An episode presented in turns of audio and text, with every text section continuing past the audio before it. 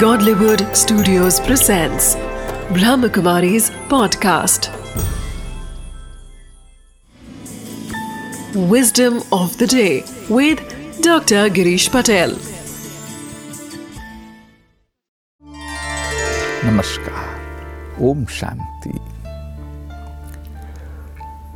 जो real wisdom है कि उस बात को समझना कि मैं कौन हूँ ऐसे जो तो लगता है कि ब्रेन सब कुछ कर रहा है। परंतु वर्तमान समय जो साइंटिफिक एविडेंस है, बल ऊपर ऊपर से लोग ये कहेंगे, क्योंकि वो कभी गहराई में गए ही नहीं है। परंतु जो ब्रेन साइंटिस्ट भी गहराई में गए हैं, उनको भी ये पता चला है कि हमारा ब्रेन सब कुछ नहीं है। ब्रेन के किसी भी पार्ट में सोचने की क्षमता नहीं है।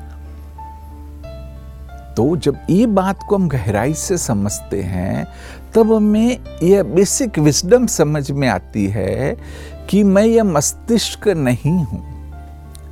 परंतु इस मस्तिष्क से परे मैं एक दिव्य चेतना हूँ, जो मस्तिष्क को भी चला रही है। या तो मस्तिष्क का उपयोग करके पाँचों इंद्रियों के द्वारा जो भी संदेश आते हैं, उसको वह समझती है एनालिसिस करती है और फिर कर्म के लिए डायरेक्शन देती है।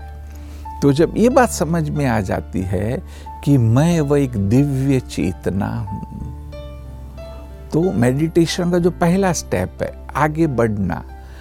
मेडिटेशन में फिर आप स्टेप बाय स्टेप आगे बढ़ सकते हैं Om Shanti Wisdom of the day To move forward in the path of meditation, you must first know that you are a conscious force and not just a mind. Man uses the brain to operate the body through the five sense organs.